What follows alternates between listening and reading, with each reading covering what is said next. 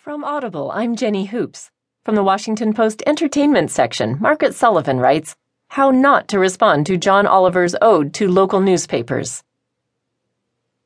John Oliver's 19 minute riff about what's become of local newspapers made me laugh. Parts of it also made me want to cry. But it did not make me want to complain, even for one second, about the comedian's acerbic commentary on journalism in his last week Tonight Show on Sunday on HBO.